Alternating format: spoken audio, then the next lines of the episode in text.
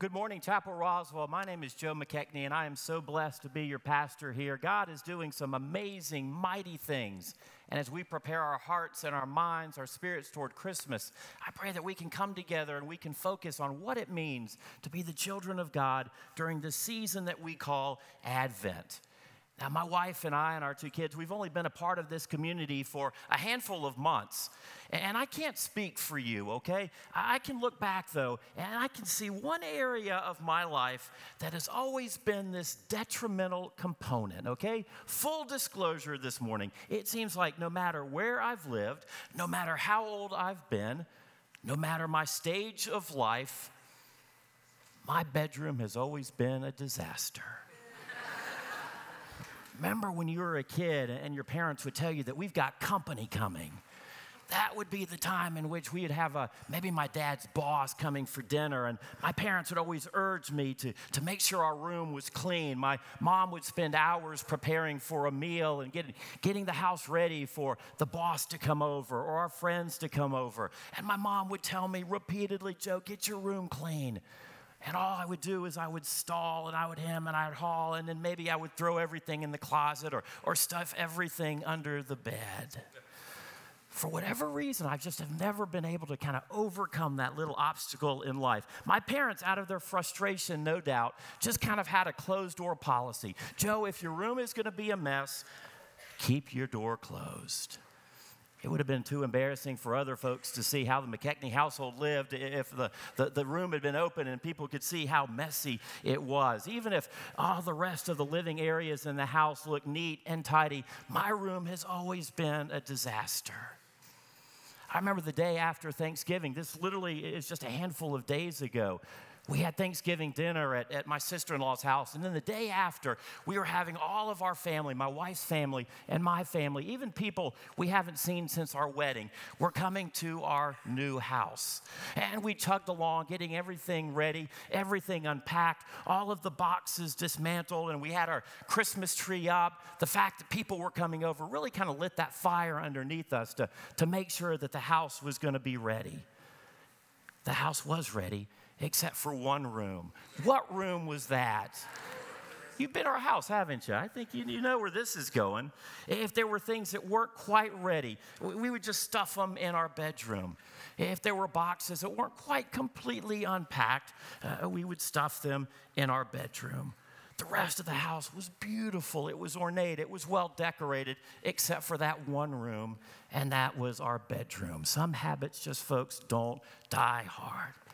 And while we were giving our, our family the, the official tour of the new McKechnie home, everybody was celebratory and everyone was really excited, except for me. I, I was just a little, little angst you know, anxiety, a little bit nervous that, that, that somebody was going to accidentally step into our room and see this other dimension of the McKechnie household that we've been able to keep quiet for so long. I, I sunk to a new low, friends. I will share this just with you.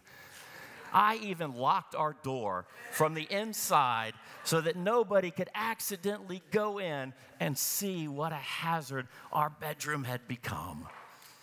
It turned out to be such this sweet and special day. And, and as we unwound from a, a busy and hectic, uh, hectic uh, weekend, my, my wife, Catherine, she just looked at me and said, You know, Joe, my, my little emotion dumpling. Yeah, good. I want a house, I want a home with a clean bedroom. And for the first time in, nearly my five decades of existence, I vowed that I was going to do a better job to make sure our bedroom, instead of being a, uh, the, the, the, sacred playground that it's called to be, it had become a, a hazardous dumping ground. And so, since then, since the day after Thanksgiving, I have been a man on a mission. I wanted to get our bedroom spruced up to look good, not only up to par, but looking like the sacred space that God calls it to be. And so, this past week, my wife was in Charlotte for a couple of days in North Carolina visiting a childhood friend. And my wheels were turning. I wanted to do something special. So, when she came back, she would see a totally different bedroom I wanted to use this as an opportunity to, to make this a, a, place that would be honoring to her, a place in which we wanted to be. And so my mission was to have this new bedroom completely done, to unveil it, to reveal it as she came back into town. It would be a great surprise. I reached out to, to both sets of parents. We're blessed that both of our, our parents are alive and they live within about 30 minutes of us. Catherine has a, a, twin sister, and they have four kids, and they live only about 25 minutes from us. And so we had all these wheels in motion, all of these plans in place that when Catherine was in North Carolina for a day and a half, we were going to transform this bedroom into this wonderful utopia.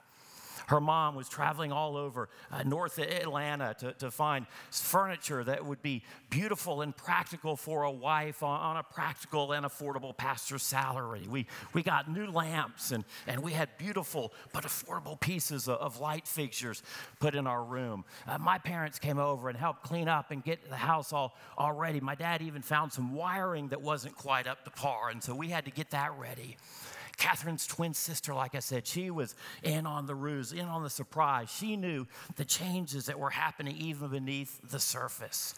And so we worked like crazy to get this room to look totally different than it was before, to transform it, like I said, from a dumping ground into a playground. And so when my wife got back in town on Thursday night, the kids and I were so excited to share with her what this new room was going to look like. Now, I have some before and after pictures, okay?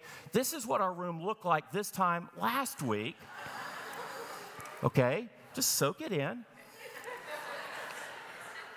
After a handful of days, this is what it looks like now. You can see, my goodness, we worked hard. Now, now I, I know that the, the, pictures are a, little over the top, but, the, but honestly, the story is very much real. And all of that happened within the span of about four days. I vow to make our bedroom a priority. God has given us a fresh start and a new beginning with it in this new home. And I want to make sure that I hold true to that vow. So you guys are going to hold me accountable, okay? You can call me or email me or stop by, and I promise I'm not going to lock the door from the inside so you can't see what really goes on. I want to make sure that my response leads to a changed heart. Hear that again that, that, that my response leads to a changed heart. Now, this morning we continue through the season of Advent as we delve deeper toward Christmas. Now, Advent is a, kind of a fancy church word that maybe some of you have heard before. It, it literally means in Latin the arrival of. Specifically, Advent is the season of anticipation, of hope, of preparation, even of waiting as we prepare our hearts and our lives for Christ. While the birth of Christ brings about a, new beginning and a fresh perspective, it was also an event that had been spoken of and dreamed of long before Jesus was born. Now, the short passage of scripture that I want to look at this morning takes us back about 720 years before Jesus was born. It's one of the most commonly used scriptures at Christmas. Now, last Sunday I shared a little bit of the backstory to the Old Testament book of Isaiah. I'll kind of jog our memories in just a second. But centuries before Jesus would be born, this message of hope would be spoken, would be preached, would be prayed amongst the people as they anticipated the coming of the Messiah.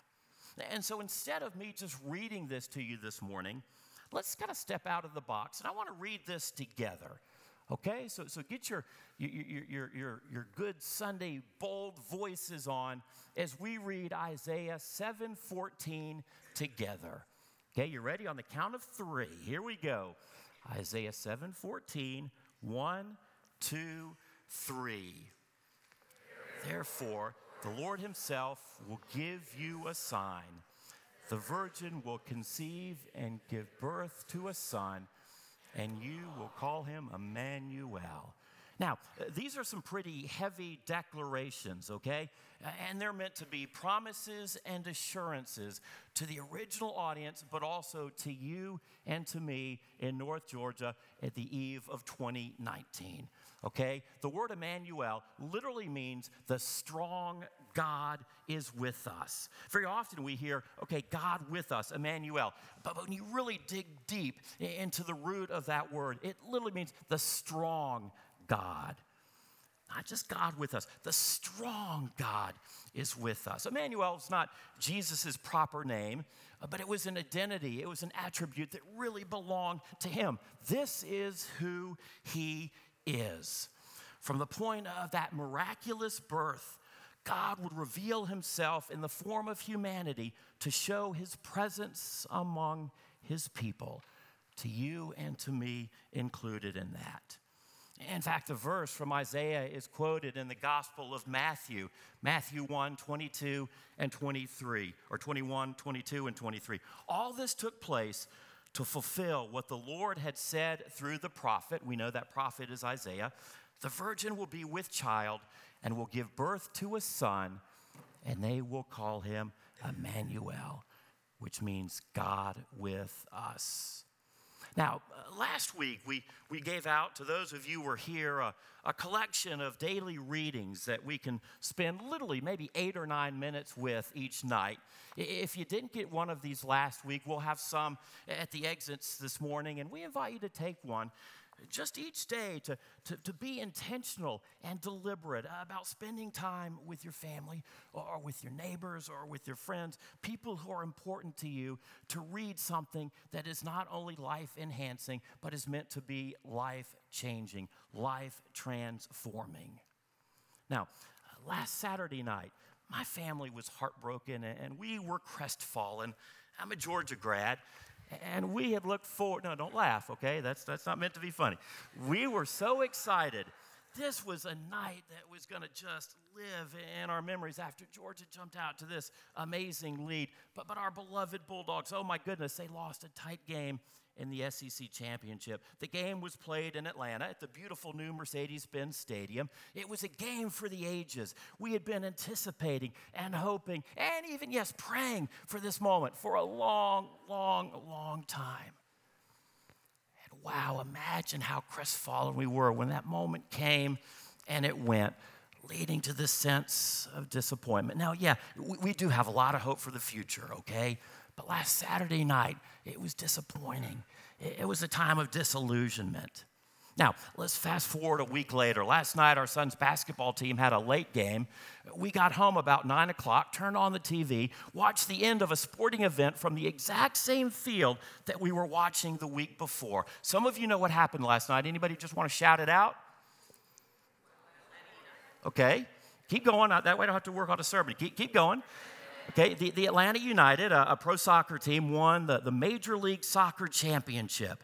If you've ever been to an Atlanta United game, my goodness, it is something amazing. Uh, just the beat, it's nothing short of, of, like this electricity in the air. The, the packed Mercedes Benz Stadium with well over 74,000 people last night, a nationally televised audience, saw a team that's only two years old win the championship and lift up the trophy. That, that same field, eight days ago, was one of missed opportunities with a sense of agony and defeat. And yet, last night, that very same field was one of victory and celebration. That's what we talk about when we talk about the good news of the gospel. When we talk about the season of Advent, it made headlines around the city. Even if you know nothing or maybe just a teensy little bit about soccer, you realize that, my goodness, this was a special occasion. Even those of you who don't know all the details, you can take part in this celebration realizing that, my goodness, this is something amazing. This is something that is memorable. And friends, that's what we talk about as we go through this season of Advent, leading up to the time of Christmas. Whether you grew up in a church or maybe you're attending worship for the first time in your life this morning, whether you've been a lifelong follower of Jesus Christ or today you're fully and for the first time understanding the power of Christ as Savior. Whether you have deep rooted understandings of church traditions or you're just now beginning to see the light of Christmas. That Advent is a time of preparing for, even, I dare say, of waiting for, uh, of living out that light that brings the, the, the, glow of Christ in the midst of the darkness of our world. That regardless of your background, this is something special. This is something different. And so this morning, we, we continue to, to, to, focus on the star and our theme uh, of to follow, because the truth is, each one of us is following something. Maybe we don't want to acknowledge it. Maybe we don't even want to see that it's there, but we are following something. Maybe it's the right thing or maybe it's off course. But through scripture and the promises and the presence and the movement of the Holy Spirit, God is showing us the light. God is giving us something, in this case, someone to follow. And how are we going to respond to that? God sent Jesus into a, dark and a hurting world to show us the way. In fact, not only to show us the way, not only to point to the way, but the scripture promises us to be the way. John 14, 6, Jesus declared, I am the way and the truth and the life. No one comes to the Father except through me. So, so, let me go back to the Old Testament, okay? Isaiah was a prophet. A prophet was someone in this official public arena who was a designated spokesperson for God. Prophets, they weren't always welcomed, they weren't always appreciated. Sometimes they had to paint the harsh realities of people who continue to, to willingly walk in darkness. The, the prophets were, were described in one of two ways either a major prophet or a minor prophet. And it's not what we think of like as major leagues versus minor leagues. It had nothing to do with the importance that they had, nothing to do even with their message. It really just had to do with the length and maybe the depth of what they were saying.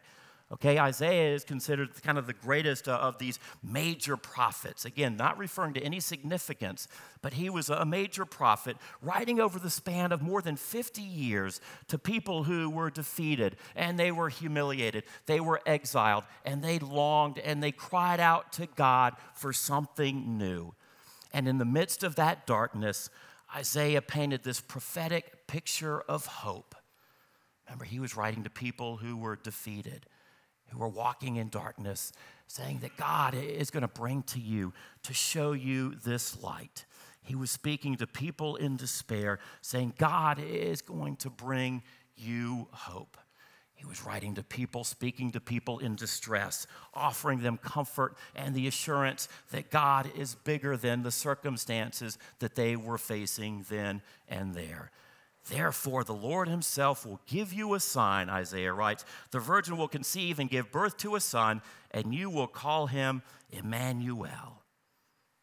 God promises to, to give the people a sign, not, not even an easy to miss sign, okay? You knew that this was something out of the ordinary. This was something special. A virgin will conceive a son. And, and folks, that didn't happen back then any more than it does today. Okay, she's going to give birth to a son, and you will call him what? Remember? Emmanuel. Like I said, Emmanuel is not a name, it's a descriptive term that literally means the strong God with us. And so when we journey through Advent toward Christmas, we begin to see Jesus more fully. That his birth brought about hope into a hurting world, and maybe for you, hope into a hurting place. To, to, to, bring about light in the midst of darkness and hope in the midst of defeat.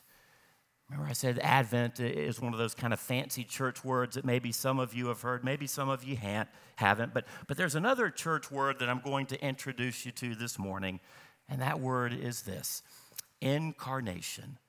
Incarnation. It literally means God becoming flesh.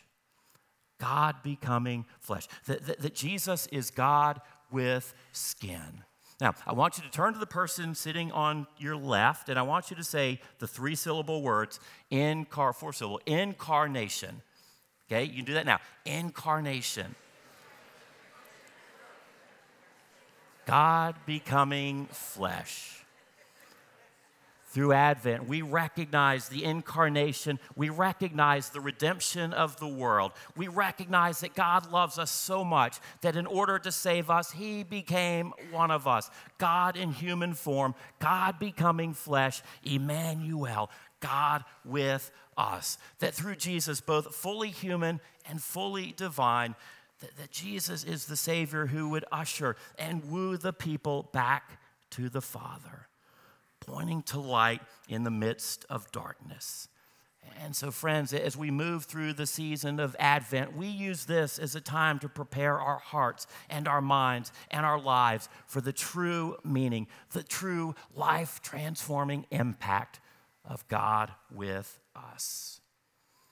Let me take you back to Christmas Day. The year was 1914. It was one of the darkest days of World War I. It was on a battlefield in Europe, Flanders, now in modern day Belgium. World War I had started in August, and by Christmas Day, there were English and French soldiers who were bunkered down in the trenches. These muddy ditches were, were six to eight feet deep, and they seemed to stretch as far as the eye could see and you'd have one area, and you'd have this other bunker, this other trench. But in between was this area known as no man's land. It was covered in barbed wire in many cases, it was about 60 yards long. These French and these English troops were, were, were, were, were battling these German troops who, who were just about 70 yards away, and the sounds of rifles firing and shells exploding continually and constantly pierced the air. Occasionally, a, soldier would come up out of the trenches and run toward the enemy only to be shot and killed as dead bodies littered the no man's land between these two sides. But something different happened. On Christmas Day, true story, 1914, something changed. Instead of gunfire and explosion, you could hear the voices of soldiers singing. Not sure if it started amongst the German or the Allied troops, but somehow Silent Night, Holy Night, was being sung in their respective native tongues. The French and the German soldiers didn't understand the languages of the either, but they recognized the tune, and many of them started even to sing along. The fighting, albeit momentarily, stopped and slowly, a handful of soldiers from both sides climbed out of these man made holes in the ground to let it be known that they wanted to receive their dead bodies of their fallen comrades. No one fired a shot. A few more men climbed out of the trenches and walked towards the center of this no man's land. Soldiers would later write letters back to their parents and family, talking about what a surreal experience it was more and more soldiers climbed out of the bunkers, walking into the middle of this war zone. Soon, English and French soldiers on the Western Front were conversing with their German enemies. Many of the German soldiers had worked in England prior to the war and they knew some English. Many of them exchanged chocolate and postcards and shared newspaper clippings and showed off letters or pictures of their family back home. Some soldiers even made a makeshift Christmas tree and placed small lit candles in the branches. But the best time of all was when someone pulled out an old soccer ball and they started an impromptu soccer match. Enemies becoming teammates on that Christmas day back in 1914. Historians now refer to it as the Christmas soccer truce. Unfortunately, it didn't last forever. In fact, some of the generals said, No, we're here to fight, keep fighting, keep shooting. After all, they were in a war. Some soldiers even wasted rounds of ammunition shooting at the stars in the sky instead of the soldiers in the opposing army across the field. And when the sun, friends, sat that Christmas day, unfortunately, so did the truce. In all, more than 16 million people lost their lives in World War I. But on that one solitary Christmas of 1914, well over a century ago, these weary combat veterans enjoyed a slice of silent night. But then they went back to the battle that they had been waging all along. It brought a, a moment of tenderness and peace, but they didn't allow it to stay that way. There's a, a, very, very minor Scottish poet. His name is Frederick Niven, and four years later, he, he wrote a poem about the Christmas Day soccer truce. He entitled it A Carol from Flanders. Their rifles, all they set aside, one impulse to obey. Twas just the men on either side, just men on Christmas Day. They dug the graves for all their dead, and over them they did pray. And Englishmen and Germans said, How strange a Christmas day. Between the trenches, then they met, shook hands, and even did play at games on which their hearts were set on happy Christmas Day. Oh, ye who read this truthful rhyme from Flanders, kneel and say, God speed the time when every day shall be as Christmas Day. In the midst of war, they encountered a brief moment of peace, but when that peace was over, they, they went back to their old ways of doing things. And friends, I pray that as we embrace the light, as we follow Christ, as we follow that star, we fully embrace all that it is that God wants to be in our lives. That, that, that, we don't want to go back to that place from which we came. To the contrary, we want to follow that light. And you and I, you and I may not literally live in a, a war zone in Europe, but, but I know sometimes maybe it feels like it we have to also remember that the absence of war doesn't automatically make peace. That, that we face conflict our, in our relationships. We face pressures and expectations within our families or at work, or, or we carry around the, the sin that pulls us away from where God wants us to be. Maybe we drag around pride that keeps us from being the, the man or the woman that God calls us to be. Or, maybe we're draped with shame, which allows events from the past to drag us down and pull us back. We, we deal with financial stress and illness and disease and even in this world, death.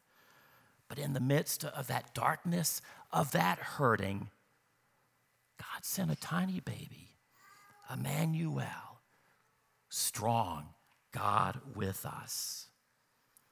We talk about the birth of Jesus and the, the, the, little baby in another part of the world in another time, and we don't stop to think about how this is great news of good joy, not only for them, but for you and me. Not just good views, but good news that changes our lives. Uh, last week, we, we lit the first candle of Advent. And over the next couple of weeks, as we build up to Christmas, we'll light another candle. The candle represents God sending his Son to bring light, to bring hope in the midst of darkness, in the midst of defeat, in the midst of despair. And uh, friends, I pray that as we continue through the season of Advent, we can realize that all of this culminates with something. That Advent is a time of preparation, of anticipation, but also sometimes it's a season of waiting. But it's waiting with hope, knowing that God is bringing about breakthrough. God is bringing about new beginnings, not only to the world, not only to this universe, but to your life and to my life, specifically here and now. That, that hope means that we truly believe that there is something that we can't yet see. That hope requires not just perseverance, not just to follow, but also patience. Because let's face it, because of sin and the world, our relationship with God has been affected. That, that, that's the bad news of humanity. But, friends, in the midst of that bad news, Jesus brings about good news. The birth of Jesus was God showing his incredible love to his people, strong God with us.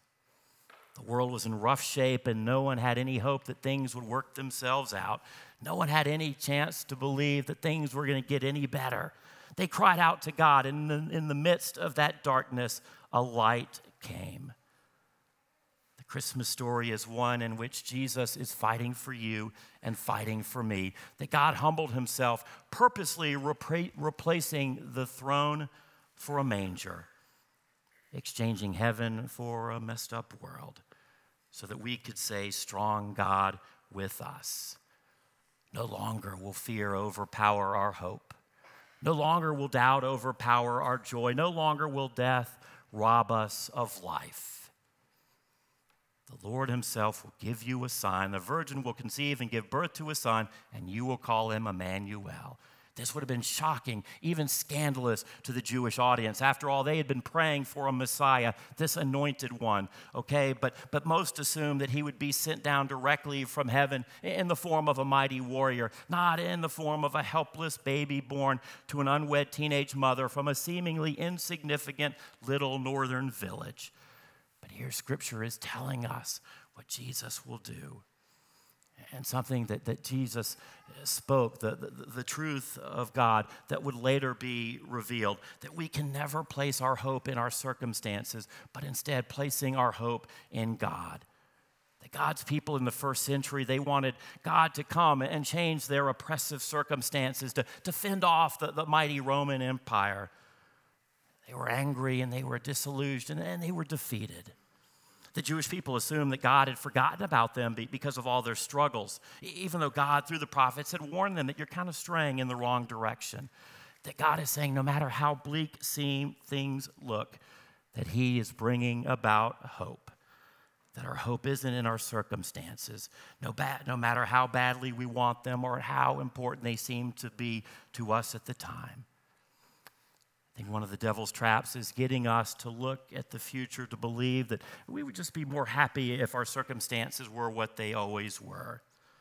But that's why we hope not in circumstances, but in Christ.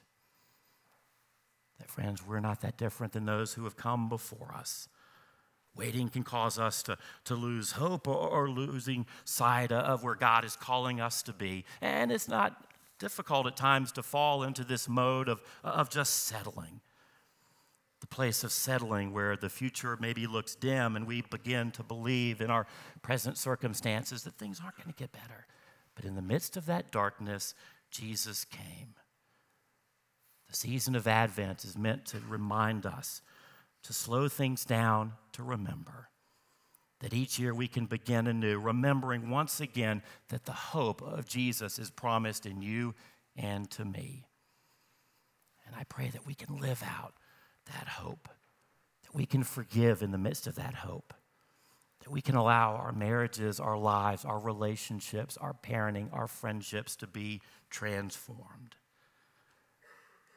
Do we cling to that hope that God is bringing about light in the midst of darkness? And as we respond to God's call this morning, this is a, a response that we'll invite you to be a part of. You, you can see up here three different baskets they're all the same. And in the baskets, you have some, some dark blue ribbon. Very often, when you think of a, of a ribbon, something to remind you, it's going to be upbeat, it's going to be white, or it's going to be yellow, a bright, shocking color. But, but this is seemingly one that blends into the surroundings. May it remind us that, that in the midst of that darkness, that, that God is bringing about hope that sometimes the hope isn't as instantaneous as we may hope or want, but it's still hope nonetheless. We'll invite you to, to come down.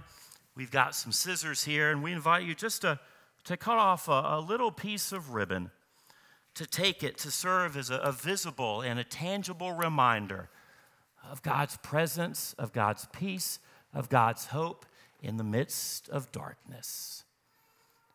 May it be a solid reminder that you are not alone, that God is with us. The strong God is with us. Will you pray with me?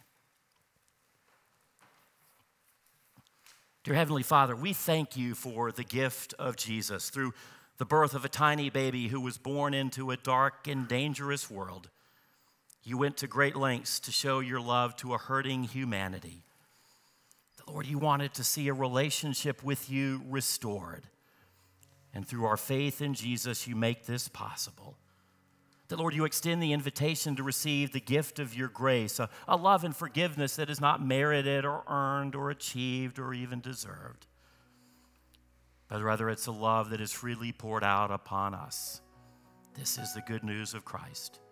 And as we gather to celebrate his birth, Lord, we cling to that hope, to his promises, to the assurances of eternal life. And while we remember the stories of Mary and Joseph and the shepherds and the wise men, give us the eyes to see our place in that Christmas story. In the name of Jesus, we pray. Amen.